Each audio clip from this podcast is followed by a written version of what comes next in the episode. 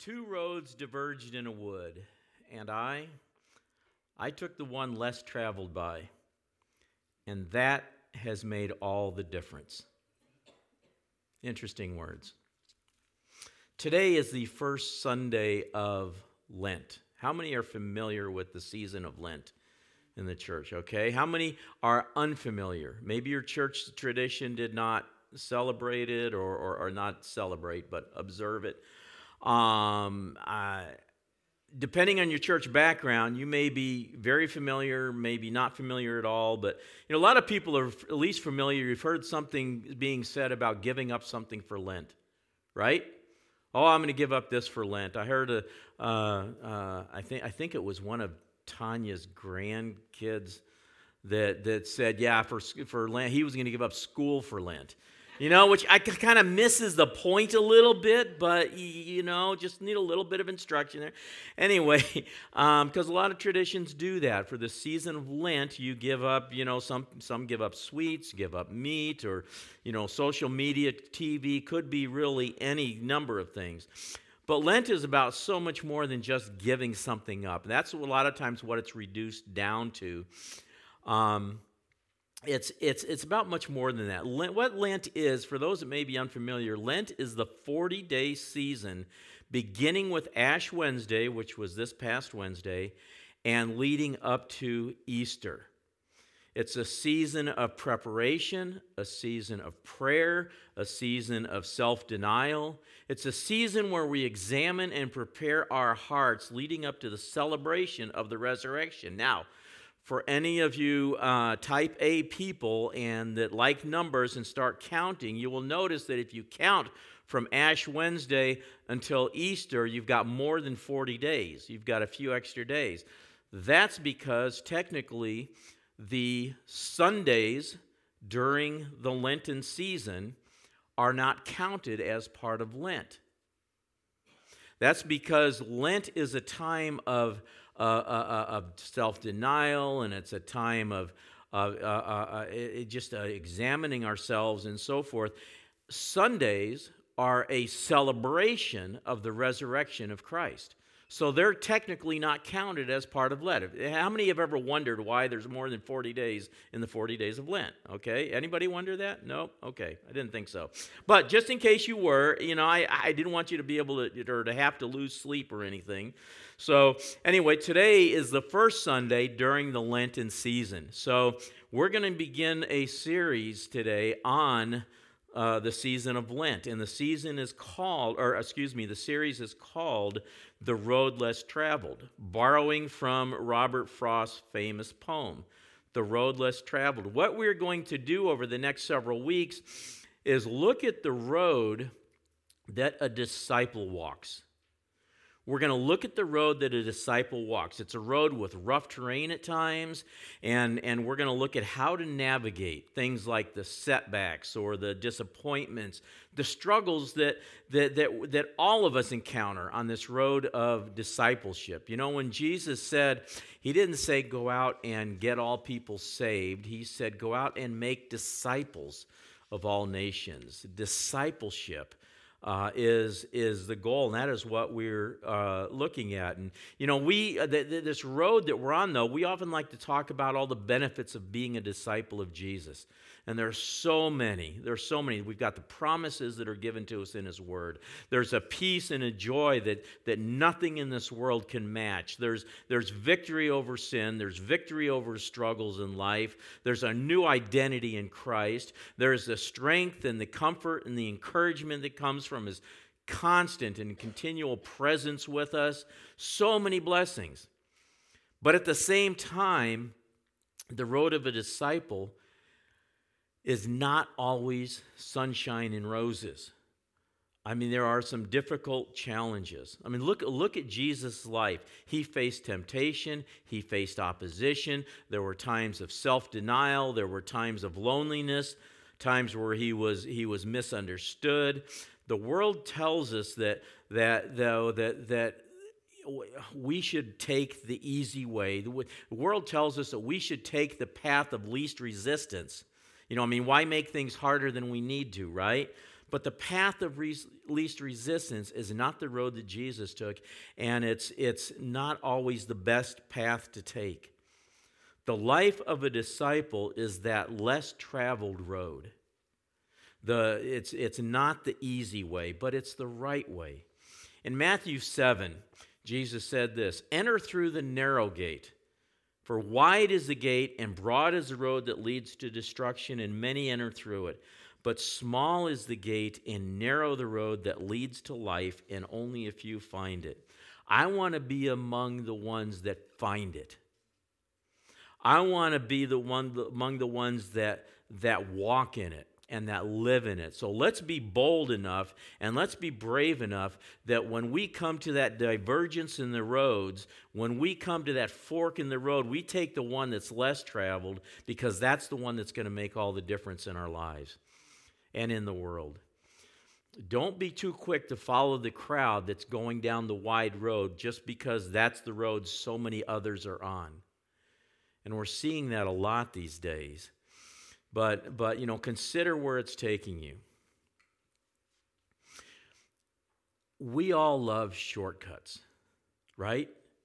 We love shortcuts to the extent that, extent that often we find them too much to resist. For example, you want to get healthy, you want to lose weight, I could lose some, then join this plan eat whatever you want. You don't even have to exercise. How many have heard that advertised before? I mean, that's my kind of plan.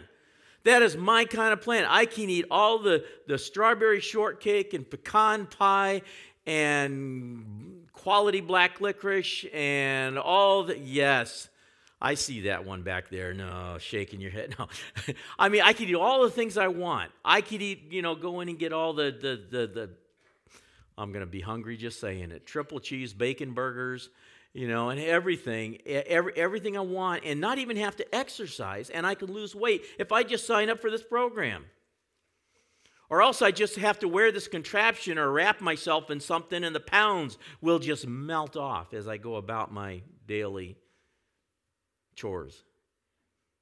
Or you want to become financially secure? Just sign up for this seminar, and you'll be earning six figures in no time whenever we hear about shortcuts, when we hear about uh, you know shortcuts are uh, an easy way to something our ears tend to perk up.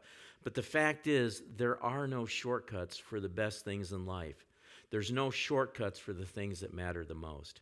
And just as you can't get a gourmet meal out of a microwave you cannot short, shortcut success. You cannot shortcut a solid marriage. You cannot shortcut a stable family. You cannot shortcut the process of Christian discipleship. You know, change is a funny thing. Often we resist it, we fight it, we run from it. But other times, we want change and we want it now, right? Depending on what it is. We either fight it or we want it and we want it now. But lasting, positive change is not something that happens overnight. If you want to make a difference, if you want to make a difference in the kingdom of God, settle in for the long haul. The success of your life and the impact of your life, it's not going to be seen in months or even years. It's going to be seen over decades. The long haul. So if you're serious about discipleship, settle in for the long haul. Know, know that it's, it's going to take time to, to, to become a solid, mature, productive follower of Jesus Christ. There are no shortcuts. See, in the life of Jesus, we see um, to a great extent a prototype of what the disciples, uh, uh, what a disciple's life will be. Jesus said in Luke 6:40, he said, "Students are not greater than their teacher, but the student who's fully trained will become like the teacher." Now, in some respects, our journey is going to be different than Jesus' journey. I mean, you know, most likely we are not going to be flogged and crucified, at least not in this country yet. Um, and that's, you know, not a part of our journey, but in other respects, it's going to be very similar. We all suffer through betrayal. We all suffer through times of being misunderstood. We all suffer through times of, of being falsely accused. It's not popular, but the life of discipleship includes times of self denial, times of obedience, times of, you know, it, it's submitting to God's will when our flesh cries out against it with everything that is in us. Today, we're going to take a look at a brief text in, uh, in which Mark gives us a quick outline of the early days of Christ's ministry. And these events mirror our journey as Christ followers, as disciples. And, and, and there are no shortcuts. So let's, let's read a passage. In Mark 1, starting in verse 9. At that time, Jesus came from Nazareth in Galilee and was baptized by John in the Jordan. Just as Jesus was coming up out of the water, he saw heaven being torn open and the Spirit descending on him like a dove. And a voice came from heaven You are my Son whom I love. With you I am well pleased. And at once the Spirit sent him out into the wilderness, and he was in the wilderness 40 days being tempted by Satan. He was with the wild animals, and angels attended him. Later on, after John was arrested, Jesus went into Galilee where he preached God's good news. The time promised by God has come at last, he announced. The kingdom of God is near. Repent of your sins and believe the good news as we talk about taking the road less traveled, I'm going to give you three essential characteristics of that road that will lead us to maturity in Christ, maturity as disciples, as followers of Christ. First of all, the road less traveled, the road to maturity, involves a season of preparation involves a season of preparation. As Jesus began his public ministry, he was baptized by John in the river Jordan, and the Bible says in verse 10 and 11, it says, Just as Jesus was coming out of the water, he saw heaven being torn open and the Spirit descending on, on him like a dove. And a, and, and a voice came from heaven You are my Son, whom I love. With you I am well pleased. Quite a start to his public ministry. What we need to see is this before that day arrived, there were years of preparation. Quiet, background, no frills, no flash, behind the scenes preparation. From the time he was a child, he was preparing for this day. From the time he was young, he was spending he spent time in, in, in Joseph's workshop, first watching, then helping, as he learned the trade of being a tekton. Now, what's a tekton? Tekton is the Greek word uh, for it, and we typically think of Jesus as being a carpenter, but it's more accurate to say he was a craftsman. He was a craftsman because the, the, the, the, the Greek word tekton can either mean a carpenter or a stonemason. So he was a craftsman, working with wood, maybe sometimes working with stone. For years, he lived the simple, quiet life of a craftsman, quietly waiting for his time to come.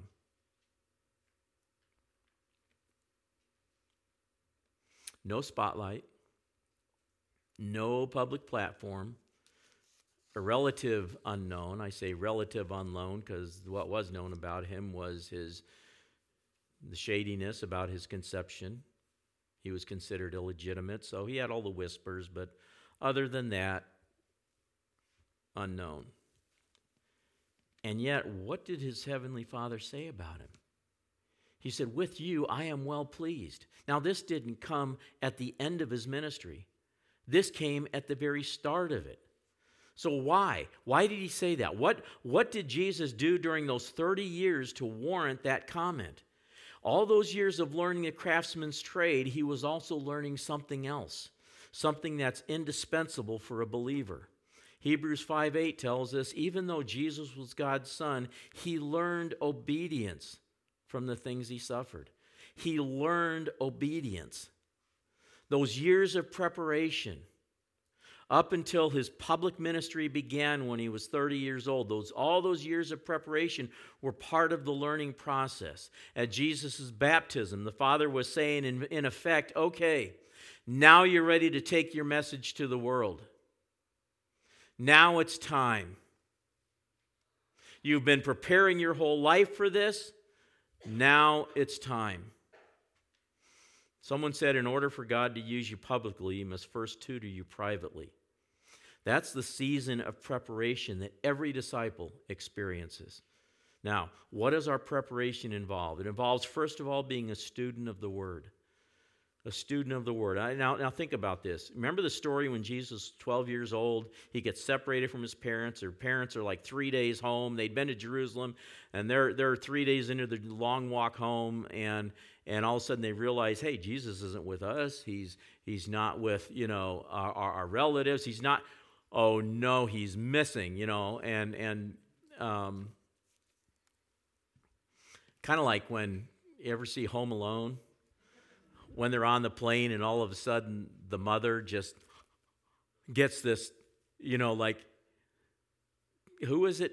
Kevin. Is that his name? Kevin's missing, you know. Anyway, I, I could just see Mary's face, and and they're um, so they, they go back to Jerusalem. They look for him. What's he? Where, where, where do they find him? What's he doing?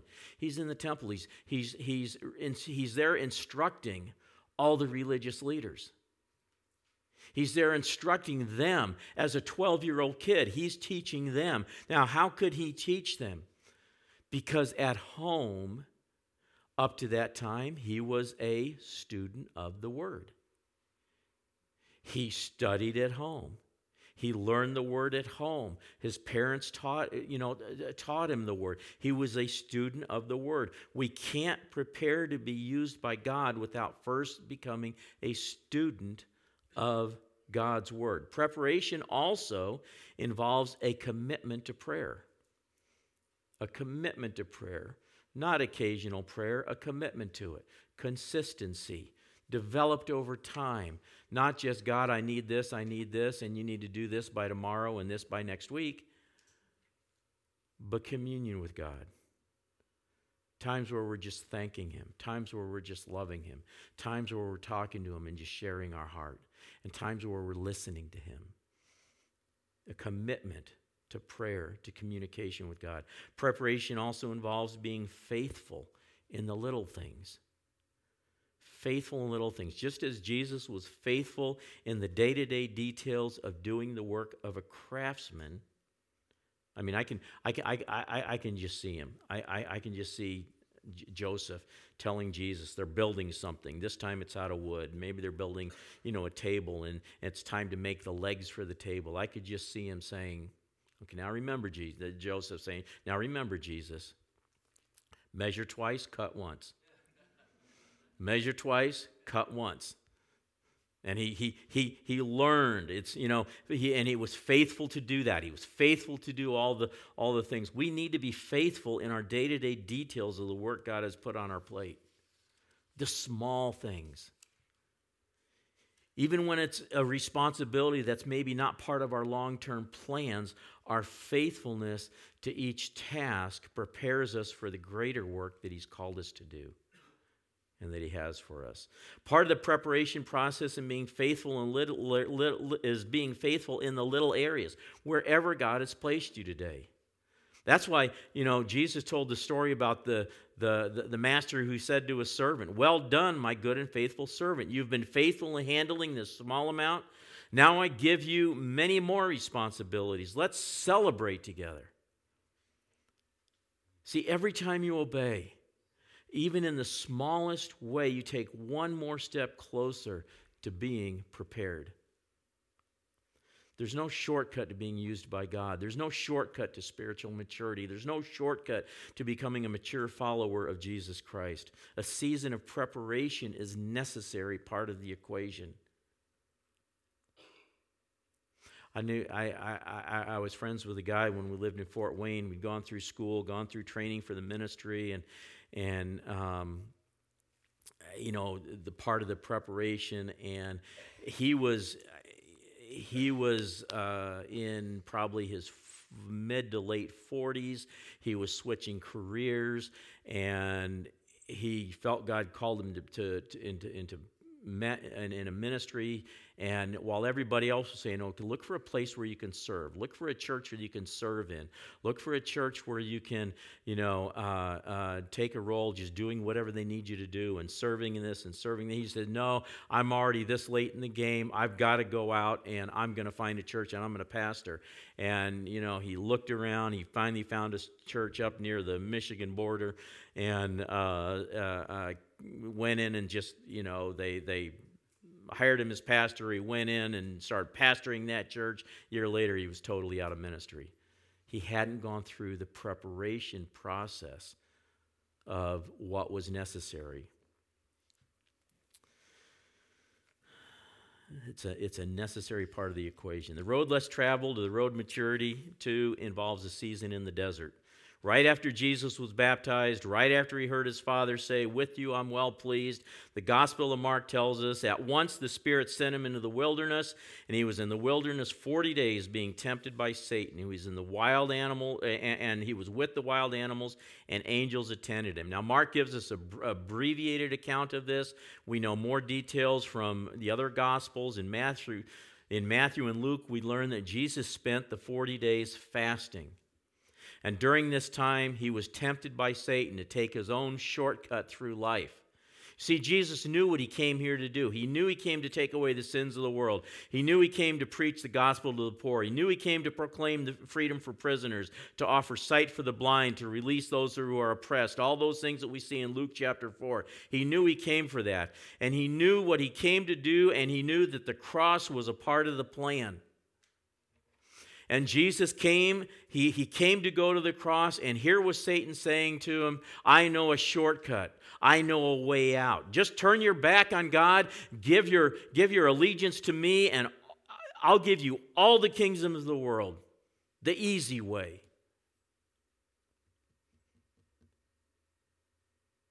The prince and the ruler of all the kingdoms of the world said, Look, I'll turn them all over to you. All you got to do is give your allegiance to me. And you don't have to go to that cross. I mean, think of that. Jesus stood bold in that moment and said, Get out of here, Satan. He said, For the scriptures say you must worship the Lord your God and serve him only. Jesus was saying, in effect, I refuse to take a shortcut. I'm going to do this the Father's way. Now get out of my sight. Some of us need to learn how to tell Satan, Get out of my sight. Get lost. Some of us need to learn how to stand up to him and say, No more. I'm not listening. If you want to know that this, the, this road less traveled of disciple that Jesus calls us to, it includes, without fail, a season in the desert, a time of testing, a time when the opportunity is presented to you to, to take the easy way out of it, but a time when we have the opportunity, opportunity to say, absolutely not. There's no shortcut for me, no easy way out. I'm not taking it. I'm doing this God's way. Even if it means I'm in the desert the rest of my life, no matter what the cost, I'm living my life God's way. Third characteristic the road less traveled.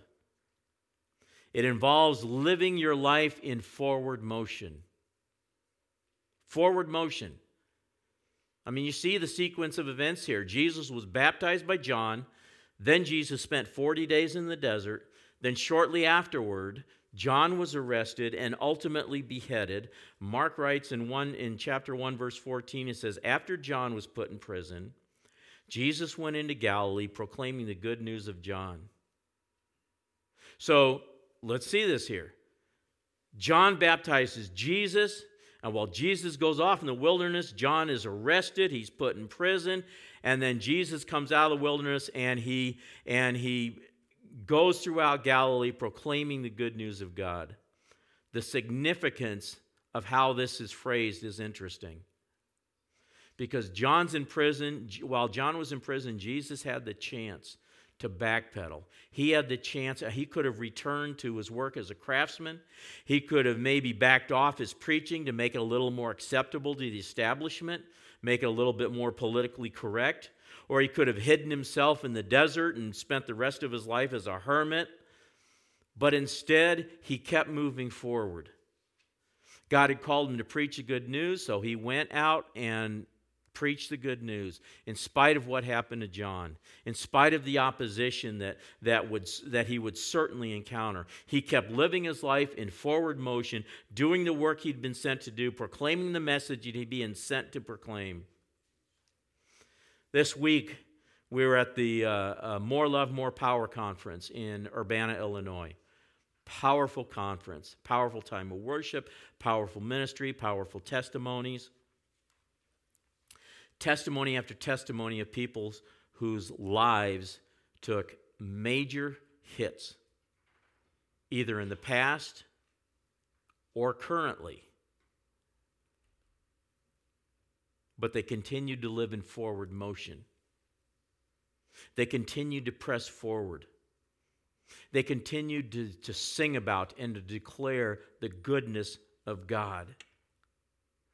One of the ladies that was leading worship stopped and gave her testimony, and, and I, I, I, I can't remember all the details other than I know she had had several miscarriages, uh, and uh, uh, her husband had, had died twice. Uh, you know, and they brought him back, and and other uh, all this stuff was going on in her life, and yet she was singing out top of her lungs about the goodness of God, and when she was declaring the goodness of God, she was declaring the faithfulness of God. She continued to move forward. And there were other testimonies. One of them we're going to try to get here on video, but to, to, uh, to share it with you. But, you know, in spite of the pain, in spite of the suffering, in spite of the things their families were experiencing, one of the worst, or one of the conference uh, uh, coordinators had his uh, uh, little girl was taken into the hospital. Pastor Di, her mother was dying. I mean, in spite of all the pain and suffering and things their family were experiencing, they pressed forward.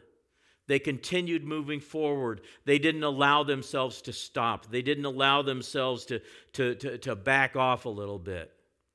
At some point in every disciple's life, there needs to be what you could call a come what may moment come what may, in which you say, I'm moving forward, come what may. I don't know what the future holds, but I'm moving forward in God's direction, come what may. There's opposition all around me, but I'm moving forward, come what may. may cost me everything, but I'm moving forward, come what may. Just like Jesus, you and I have a mission. There's a reason why you're here. And regardless of what this, whatever the specifics of your purpose in life be, your mission includes living a life that brings glory to, to Jesus Christ and bringing others into closer relationship with Him. You're here to do kingdom work. God has been preparing you for this work, and He's waiting for you to say, No shortcuts for me. I'm ready to live my life in forward motion. God's way. Come what may. Just takes a minute to say that, but it takes a lifetime to live it out. Can't microwave Christian maturity. It's a process, it takes time. God is calling you and me to settle in for the long haul the long haul, come what may. There needs to be a time of preparation in which we're committed to the word and we're committed to prayer and committed to obedience. There will be seasons in the desert, not just one. There'll be more than one, believe me. Seasons in the desert, seasons marked by struggle that ultimately become defining moments in which we refuse to take the easy way there also be needs to be an attitude of focused determination to keep living life in forward motion. Come what may i'm doing this god's way. No shortcuts. When you try to shortcut god's plan, plan for your life you ultimately end up only shortchanging yourself and finding yourself on a dangerous path. Today, I'm going to ask you to see this moment. This moment, today, now, as a defining moment. A moment in which you can say with total abandon, God, I'm surrendering all to you. I am yours.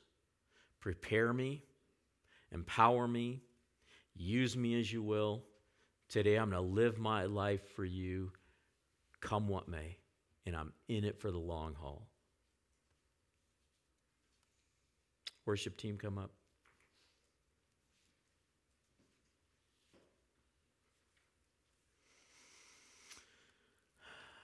I'm going to pray.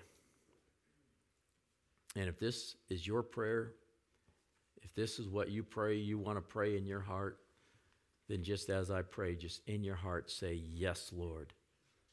Me too. That's what I want. Yes, Lord. Lord, prepare me to fulfill the destiny which you've placed on my life. Make me a student of your word. Psalm 86:11 says, "Teach me your way, O Lord, that I may walk in your truth. Give me an undivided heart that I may fear your name. Teach me your word, Lord. Teach me to pray continually and not just asking you for things I need, but to pray continually and just have that continual fellowship with you, the back and forth communication. Build in me faithfulness in the little things, the smallest of things, the most seemingly insignificant things. They may seem insignificant to us, Lord, but sometimes their significance is just in teaching us faithfulness. Teach me that, Lord. Build that into me. Sustain me through the desert seasons. The hard times, times of struggle. And may I always keep my eyes on your goodness and on your faithfulness. And keep me moving forward, come what may.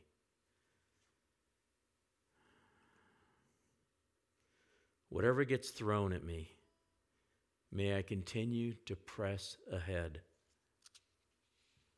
never standing still and never moving back. In Jesus' name.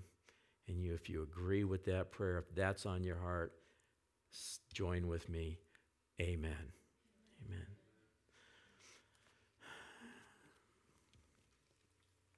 I'd like to ask our ushers to go ahead and get ready. We uh, are going to have the ushers come and pass the bags, and there's two things for the bags. One, your tithe and offering. If you want to give, uh, uh, if, if you tithe and give your offering in cash or check, go ahead and place it in the bag when it comes by.